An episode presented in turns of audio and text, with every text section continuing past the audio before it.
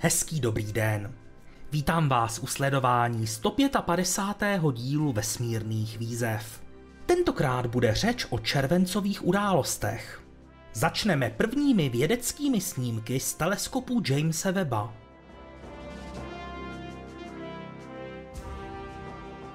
Podíváme se na start čínského laboratorního modulu.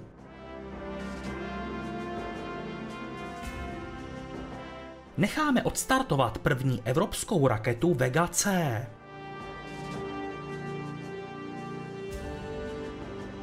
Připomeneme si rusko-italský výstup ze stanice ISS.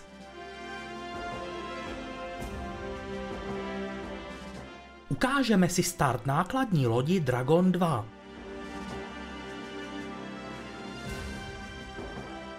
Na závěr tu máme pět startů s družicemi Starlink.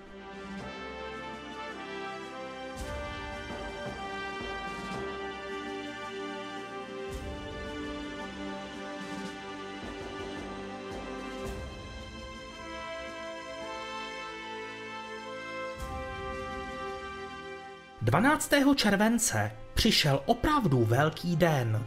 Po nervy drásajícím startu několika týdnech složitého rozkládání a několika měsících kalibrací byl teleskop Jamesa Webba připraven na vstup do vědecké fáze. V rámci této jedinečné příležitosti byly představeny první vědecké, nikoli v kalibrační fotky. Tu úplně první odtajnil na speciální konferenci americký prezident Joe Biden. Jedná se o snímek pořízený kamerou NIRCam. Je složený z několika fotek, jejichž celková expoziční doba byla 12,5 hodiny. Díváme se na zhluk galaxií SMACS 0723. Ten je vzdálený zhruba 4,5 miliardy světelných let. Gravitace hmoty v tomto zhluku ohýbá světlo z objektů schovaných za ním. Funguje tak jako obří čočka. Můžeme tak pozorovat jedny z nejvzdálenějších galaxií, jaké jsme kdy spatřili. Dost možná úplně nejvzdálenější.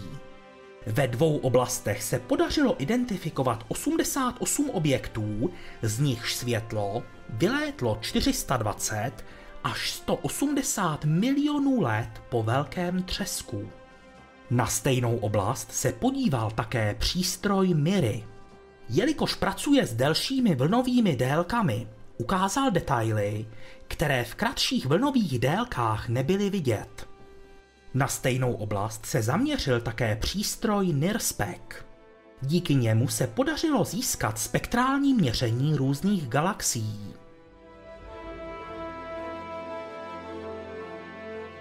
Další úctyhodné měření spektra se týká exoplanety dvojité VASP 96b.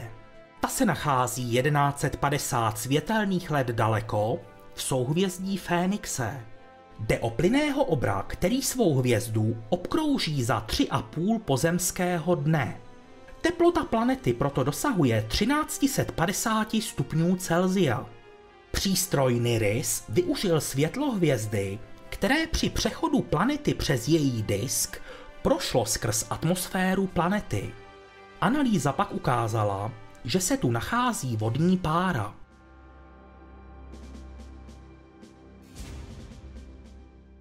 A takto vyfotil Hubbleův teleskop jižní prstencovou mlhovinu, objekt vzdálený zhruba 2000 světelných let. Webův teleskop však díky infračervenému záření prohlédl skrz prach, který blokuje viditelné světlo. Díky kameře NIRCam jsme tak mohli spatřit jemnou vnitřní strukturu celé planetární mlhoviny. I tento objekt nafotila kamera Miry. Vědci tak mohou získat mnohem více informací. 12. července byly představeny i snímky tzv. Stefanova kvintetu. Pěti galaxií z nich čtyři se navzájem gravitačně ovlivňují. Jedná se o složený snímek s kamer NIRCam a MIRI. V oblasti kolize dvou galaxií je dobře vidět mnoho vznikajících hvězd. Přístroje MIRI a NIRSPEC navíc provedli spektrální měření. Zaměřili se na materiál v okolí aktivního galaktického jádra, tedy okolí supermasivní černé díry. A na závěr fotka, která potěšila veřejnost asi nejvíc. Jde o snímek kousku mlhoviny Karina, vyfocený přístrojem NIRKem. Je to ideální ukázka jedinečných schopností webova teleskopu. Snímky mají perfektní ostrost a jsou plné jemných detailů. Také v případě tohoto objektu platí, že jej vyfotil i přístroj Miry. Díky delším vlnovým délkám vypadá mlhovina průsvitnější.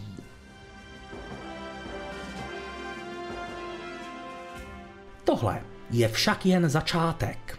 Webův teleskop si vede nad očekávání dobře a provádí vědecká pozorování. Sleduje nejen vzdálené objekty, ale i tělesa v naší sluneční soustavě. Jeho možnosti jsou široké a právem si zaslouží označení vlajková loď astronomie tohoto desetiletí.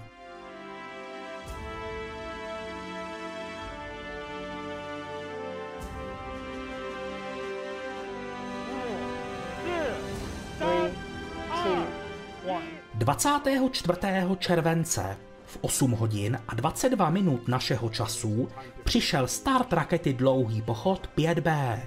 Nejsilnější čínská raketa startovala z kosmodromu Wenchang na ostrově Hainan.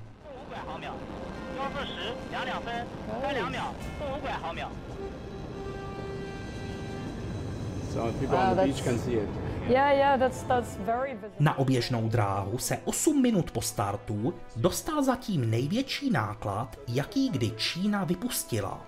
23 tun těžký laboratorní modul Ventian. Po oddělení od horního stupně začal upravovat svou dráhu.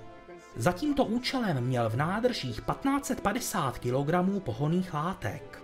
uh, uh, Ventian měří na délku skoro 18 metrů. Jeho průměr v nejširším místě činí 4,2 metrů. Disponuje dvojicí fotovoltaických panelů, každý o rozměrech 23 x 6,5 metrů.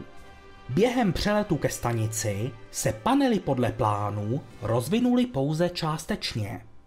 Po plném rozložení však dosáhnou rozpětí 50 metrů. Modul Ventian má nabídnout větší prostor na stanici Tiangong a především rozšířit prostor pro vědu. Fotovoltaické panely navíc obstarají dodávky více energie. Na modulu Ventian je i přechodová komora do volného kosmického prostoru. Najdeme tu také malý manipulátor, který dokáže pracovat samostatně i ve spolupráci s hlavním ramenem stanice Tiangong.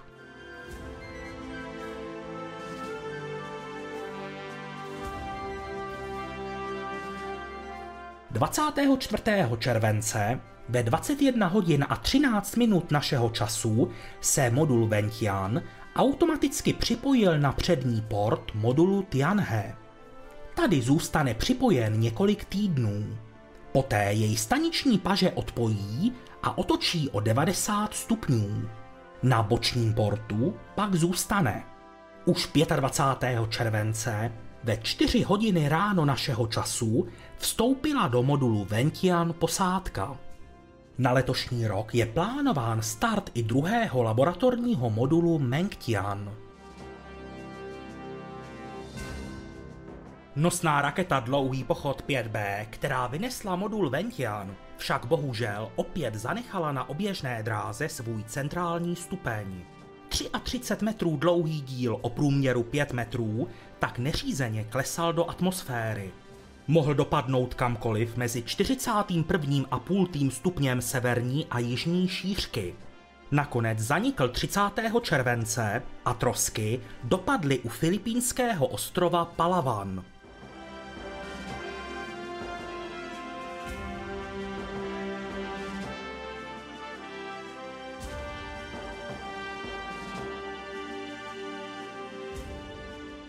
13. července přišel premiérový start nové evropské rakety Vega C. Zážeh prvního stupně nastal v 15 hodin a 13 minut našeho času. Místem startu byl kosmodrom CSG ve francouzské Gvajáně.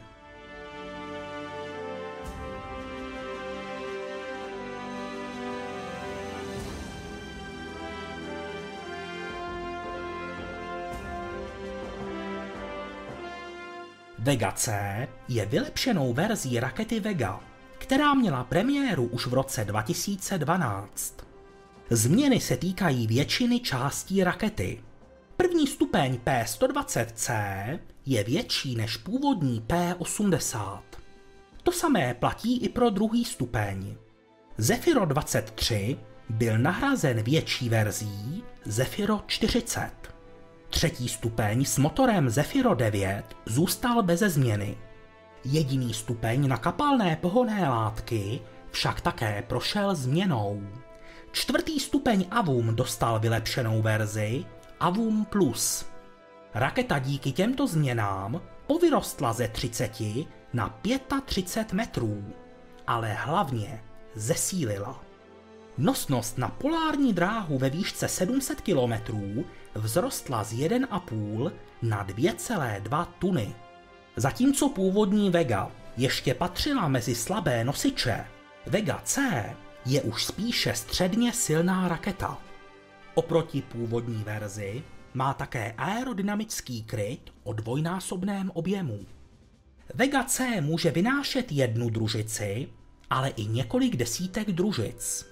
Pro všechny možnosti bude mít připravené adaptéry. Vega C má umožnit flexibilnější profily misí a také snížit náklady na start. Právě tato raketa má v dalších letech vynášet třeba i stroj Space Rider schopný návratu. Vega C během své premiérové mise neselhala.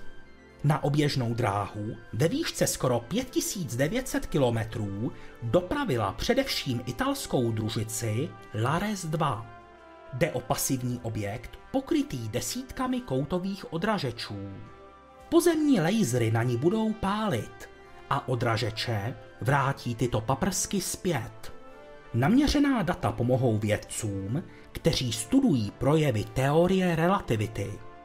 Na palubě rakety bylo také šest CubeSatů z Itálie, Francie a Slovinska.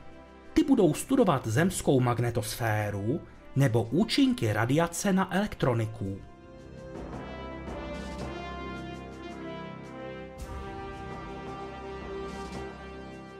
Agentury NASA a ESA oznámily změny v architektuře programu MSR.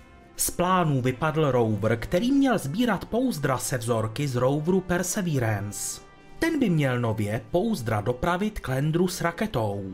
Jako záloha budou na Landru dva vrtulníky, odvozené od Ingenuity. Jejich úkolem by byl transport vzorků od Perseverance k Landru. Uložení vzorků do rakety obstará evropské rameno. Pouzdra by se měla dostat na Zemi v roce 2033.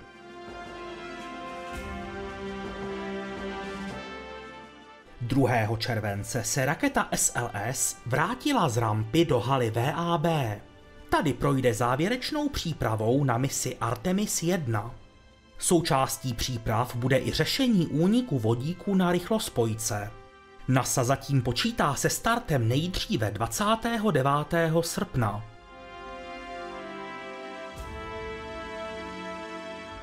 Přechodová komora Bishop na ISS byla začátkem měsíce poprvé prakticky využita. Posloužila k odhození balíků odpadků a dalších nepotřebných věcí.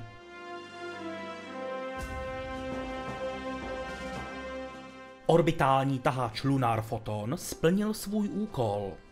4. července provedl i poslední zážeh a sonda Capstone se od něj oddělila. Už za pár hodin ale sondu potkal výpadek komunikace. 6. července se ale problém podařilo vyřešit.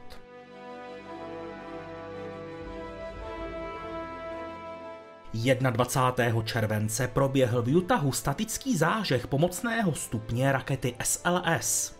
Motor na tuhé pohonné látky měl ověřit materiály a technologie pro další mise programu Artemis. Část se využije už pro misi Artemis 3.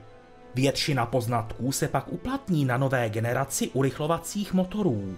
Ty mají být k dispozici od mise Artemis 9.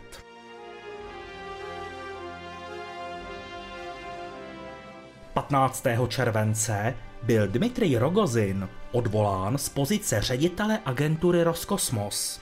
Jeho místo zaujal Jurij Borisov.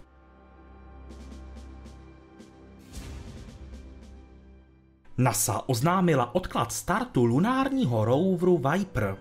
Ten měl letět na podzim roku 2023, ale nově poletí až o rok později. Agentura si totiž vyžádala další zkoušky Landru Griffin od firmy Astrobotic. Právě ten má totiž rover dopravit na povrch.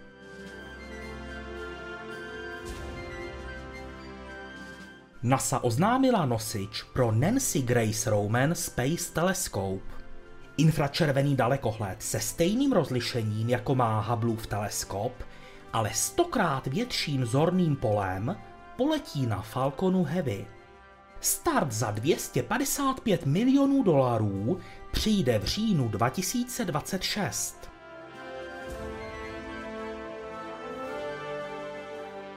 Firma Impulse Space chce do konce desetiletí vyslat bezpilotní lander na planetu Mars. Nosičem má být znovu použitelný Terran Air od firmy Relativity Space.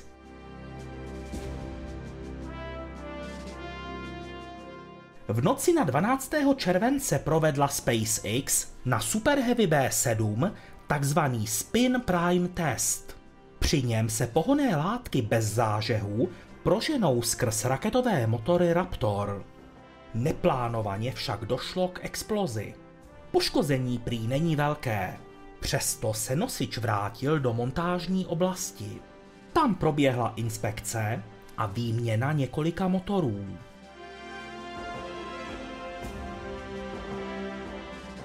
Na Floridě pokračuje budování startovní rampy pro Super Heavy a Starship.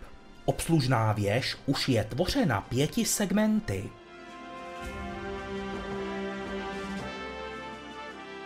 Agentura ESA zahájila testy družice EarthCare. Testovalo se třeba rozkládání fotovoltaického panelu. Tato nová evropsko-japonská družice má studovat vliv mraků na zemské klima.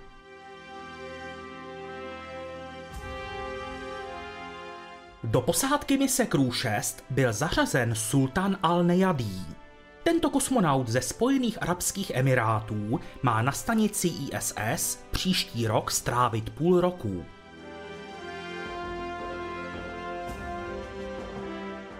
V Rusku proběhl zkušební zážeh čtyřkomorového raketového motoru RD-0124MS. Ten by měl být použit na nové raketě Soyuz 5 alias Irtyš.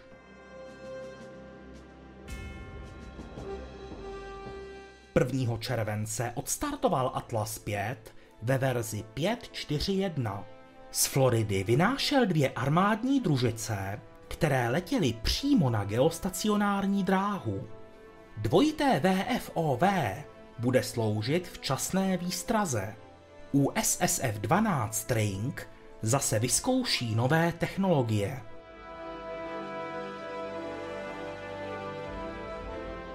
Druhého července odstartoval z letiště Mojave Boeing 747 Cosmic Girl od firmy Virgin Orbit.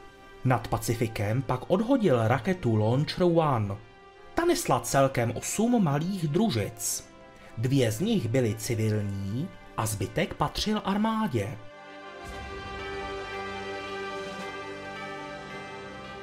7. července odstartovala raketa Soyuz 21B s horním stupněm fregat.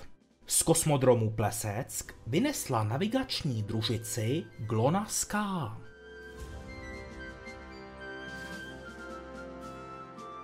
Dvanáctého července přišel start rakety Dlouhý pochod 3B lomeno E. Z kosmodromu Sichang letěla komunikační družice Tchien Lien 2 03.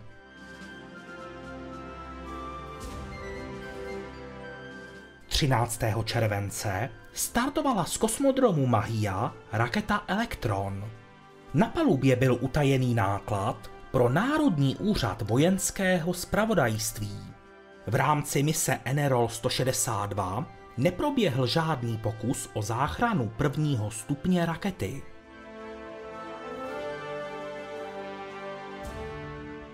16. července startovala z kosmodromu Tchaiwan raketa Dlouhý pochod 2C.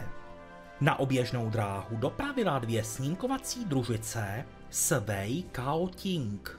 Ty dosáhnou prostorového rozlišení až půl metru.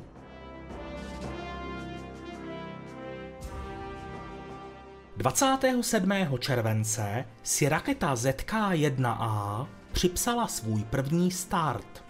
Za vývojem tohoto nosiče stojí společnost CAS Space. Jedná se o komerční odnož Čínské akademie věd. Na oběžnou dráhu letělo celkem šest družic. Jejich úkoly se týkají popularizace a zkoušek nových technologií.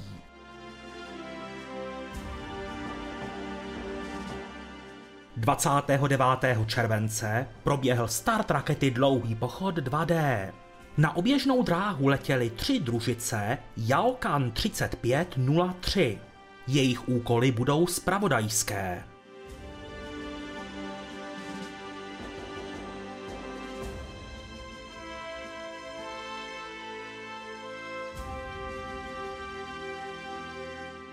21. července začal velmi nezvyklý výstup do volného prostoru. V posledních letech totiž bývá pravidlem, že ruských výstupů z ISS se účastní pouze rusové. Tady však s Olegem Artěměvem vystoupila italka Samantha Cristoforetti. Stala se teprve třetí ženou, která v ruském skafandru vystoupila do volného prostoru. A to šlo o její první kosmický výstup v životě.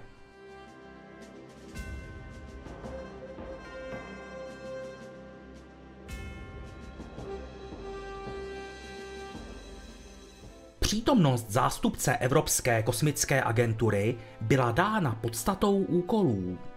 Velká část z nich se totiž točila kolem zprovoznění evropského manipulátoru ERA na ruském modulu Nauka.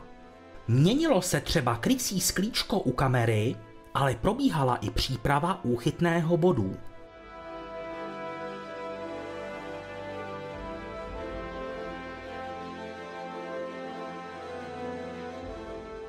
Kromě toho dvojice vypustila 8 CubeSatů. Pracovalo se také na instalaci koncových bodů pro manipulační jeřáby.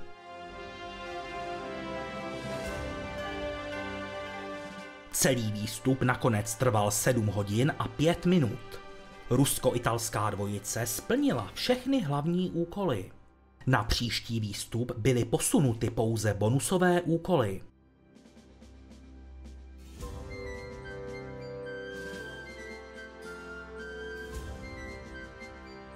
Six, five, four, three, 15. července zaburácelo 9 raketových motorů Merlin.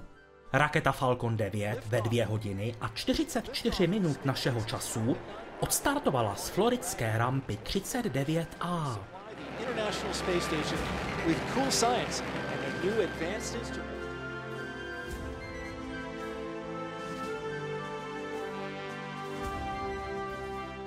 Start mise CRS-25 se musel odložit o skoro měsíc.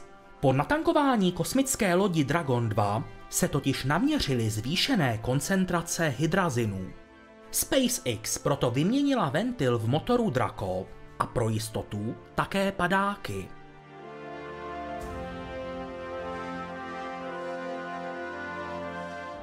Pro tuto misi byl použit první stupeň, který letěl po páté.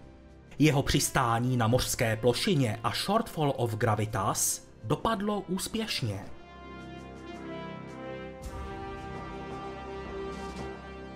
Kosmická loď Dragon 2 dosáhla oběžné dráhy a vydala se vstříc stanici ISS. Návratová kabina této lodi byla mimochodem použita už po třetí. Ke stanici se loď dostala 16. července odpoledne našeho času. Dragon 2 vezl celkem 2668 kg nákladů. Z toho 544 kg bychom našli v nehermetizovaném tranku. Tam byl systém pro řízení nabíjení akumulátorů a také vědecký přístroj EMIT. O tom si řekneme více za chvíli. Dragon 2 se v automatickém režimu připojil ke stanici v 17 hodin a 21 minut našeho času. Posádka v dalších dnech zahájila vykládku přivezeného nákladu. Od jídla až po vědecké experimenty.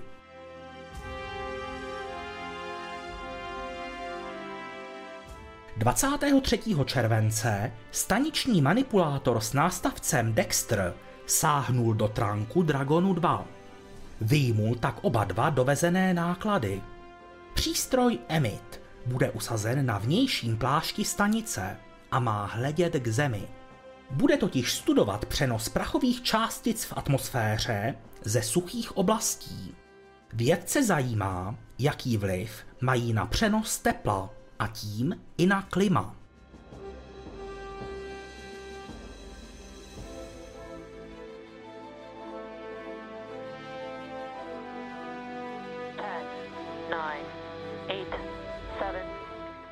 Průběhu července přišlo hned pět startů Falconů 9 s družicemi Starlink. První z nich proběhl 7. července v 15 hodin a 11 minut našeho času. Místem startu mise Starlink 4 pomlčka 21 byla floridská rampa číslo 40.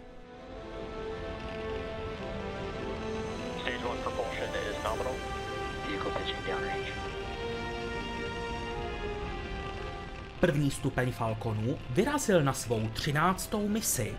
Byl tak vyrovnán rekord v počtu použití jednoho stupně. Místem přistání byla mořská plošina Just Read the Instructions. První stupeň na ní bez komplikací dosedl.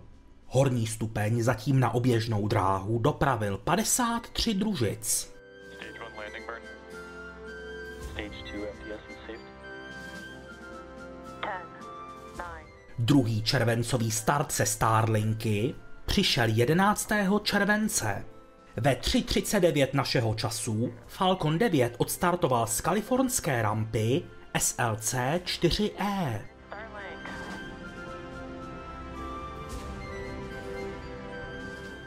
Jak už název napovídá, mise Starlink 3 pomlčka 1 byla speciální. Šlo o začátek budování tzv.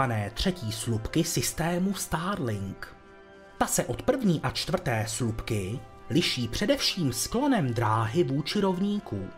Družice ve třetí slupce budou na polární dráze. Sklon vůči rovníku činí 97,6 stupně. Systém Starlink tak budou moci využít i obyvatelé míst dále od rovníků. Vzhledem k tomu, že na polární dráhu má raketa menší nosnost, bylo tentokrát na palubě Falconu jen 46 družic. Falcon is supersonic. As you just heard, Falcon 9 is Pro tuto misi byl vybrán první stupeň, který letěl po šesté.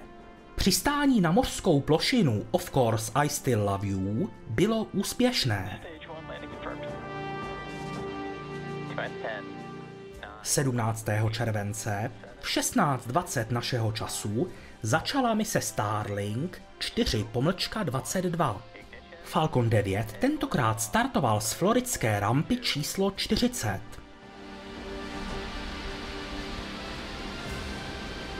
Stage 1 chamber pressure is nominal. Pro SpaceX to byl 31. start v roce 2022. Firma tím v polovině července vyrovnala svůj loňský rekord v počtu startů v jednom kalendářním roce. Pozornost poutal také první stupeň rakety, který letěl po 13. SpaceX tak už má tři první stupně, které letěly 13krát. Přistání na mořskou plošinu Just Read the Instructions se povedlo. Horní stupeň zatím na oběžnou dráhu doručil 53 družic. And confirmation of landing. T-minus 10, 9, Minulý start loňský rekord vyrovnal a k jeho pokoření došlo 22. července. V 19.39 našeho času přišel start z rampy SLC 4E v Kalifornii. go Falcon 9.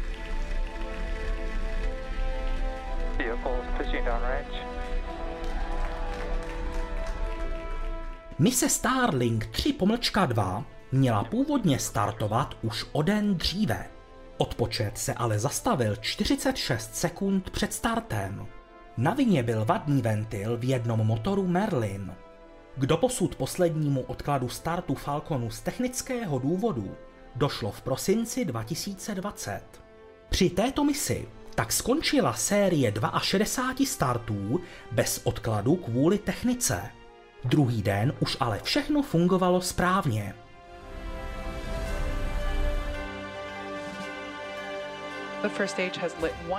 První stupeň letěl teprve po čtvrté a jeho přistání na plošinu Of Course I Still Love You dopadlo podle plánu. Horní stupeň dopravil na oběžnou dráhu 46 družic.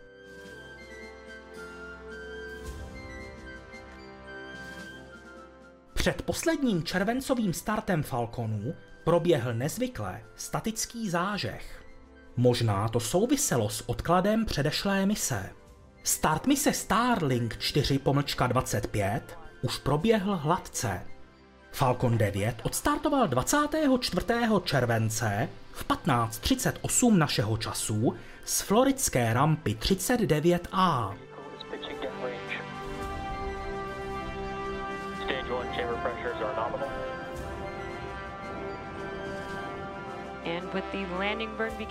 První stupeň byl použit po osmé a i tentokrát dokázal přistát na plošinu a shortfall of gravitas. Horní stupeň zatím na oběžnou dráhu dopravil 53 družic. Stage 1 landing confirmed.